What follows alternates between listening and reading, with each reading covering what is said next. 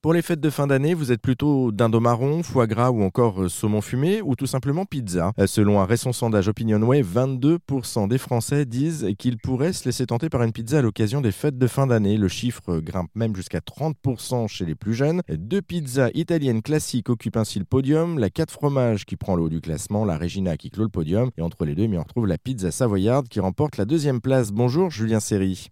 Bonjour. Alors, vous êtes chef pizzaiolo, euh, fondateur de l'enseigne Mania Pizza à Paris et vice-champion de France 2018 de Pizza Doué. Vous en pensez quoi du coup de ce sondage, Julien? Ben, J'en pense que enfin la vérité éclate au grand jour. Euh, Non, mais quoi de plus réconfortant qu'une pizza? Et c'est vrai que pendant les fêtes, on, a envie de, se sentir euh, ben, réconforté, en chaleur. Voilà. C'est ça, c'est en fait euh, la pizza, c'est aussi la vie. On pourrait aller dire euh, jusque-là parce que les vôtres de pizza sont quand même particulières. C'est des pizzas napolitaines, de, vraies pizzas du coup. chez, chez, vous, les, les, fêtes, juste un petit mot, c'est plutôt traditionnel ou vous faites des pizzas aussi pour la famille déjà pour les fêtes? Durant mon enfance, on faisait le, traditionnel repas de famille le, la veille au soir, ensuite le lendemain. donc voilà, un coucher la famille paternelle l'autre côté la famille maternelle. Et aujourd'hui, il faut dire la vérité, ces traditions, elles se perdent un petit peu. Ma belle famille habite en Auvergne, moi, ma famille est à Paris, euh, mais j'ai aussi une partie de ma famille qui est dans le sud. Donc tout ça devient très compliqué. Donc euh, bah, souvent, ce qu'on fait, c'est qu'on fait une belle fête entre Noël et Jour de l'An, et puis on se retrouve à la maison en petit comité. Et en petit comité, bah, c'est là aussi où on va manger tout ce qu'on aime et tout ce qui nous réconforte et qui nous fait du bien. Et la pizza, elle intervient à ce moment-là. Oui, c'est ça. C'est aussi un moment de, partage. Et donc, qui dit partage dit nourriture, mais une nourriture qui nous plaise. Il faut se sentir bien et c'est le moment cocooning en fait en, famille.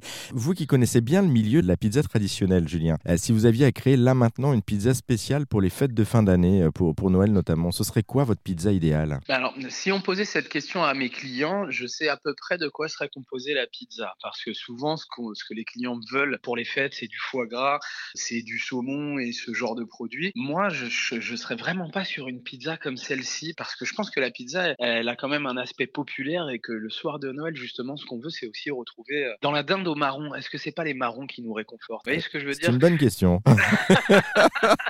ce que je veux dire, c'est que partir sur des produits trop élaborés, ça, serait pas forcément ce que, ce que je ferais. Si, c'était moi, je prendrais une margherita, une Regina ou quelque chose comme ça. Pourquoi pas une salsiccia friarelli, qui est une variété de brocoli euh, napolitaine avec un peu de chair à saucisse, de la mozzarella fumée. Et, euh, terminé, ça serait parfait. Maintenant, si je devais la faire pour la mettre à la carte, je partirais, je pense, sur, sur quelque chose avec, euh, oui, pourquoi pas du saumon, parce que ça plaît à tout le monde et que souvent le saumon, on le déguste juste tel quel.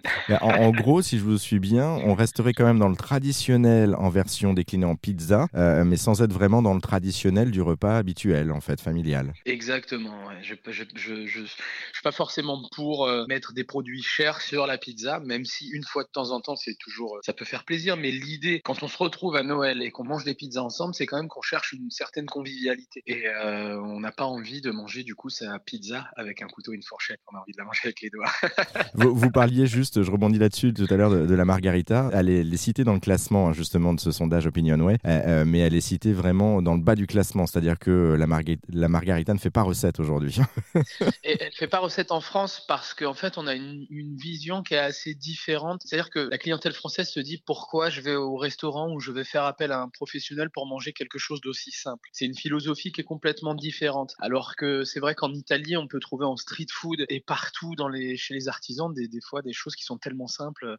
Une bruschetta, du pain et de la tomate. Vous voyez ce que je veux dire? Donc, euh, alors que nous, la culture française, quand on achète quelque chose, on a besoin que ce soit un peu plus élaboré. En tout cas, la, margarita, pour moi, c'est aussi un must. Si elle est bien faite, en tout cas, ils font des bons produits justement pour euh, parce que ça paraît simple comme ça, mais avec des bons produits, c'est encore meilleur. Merci beaucoup, Julien euh, pour déguster justement une vraie pizza italienne faite maison. c'est chez vous que ça se passe. chez Magna Pizza, c'est dans le 9e arrondissement de Paris. Et on a mis euh, toutes les adresses et les liens sur euh, notre site erzen.fr. Merci Julien Serry. Grazie.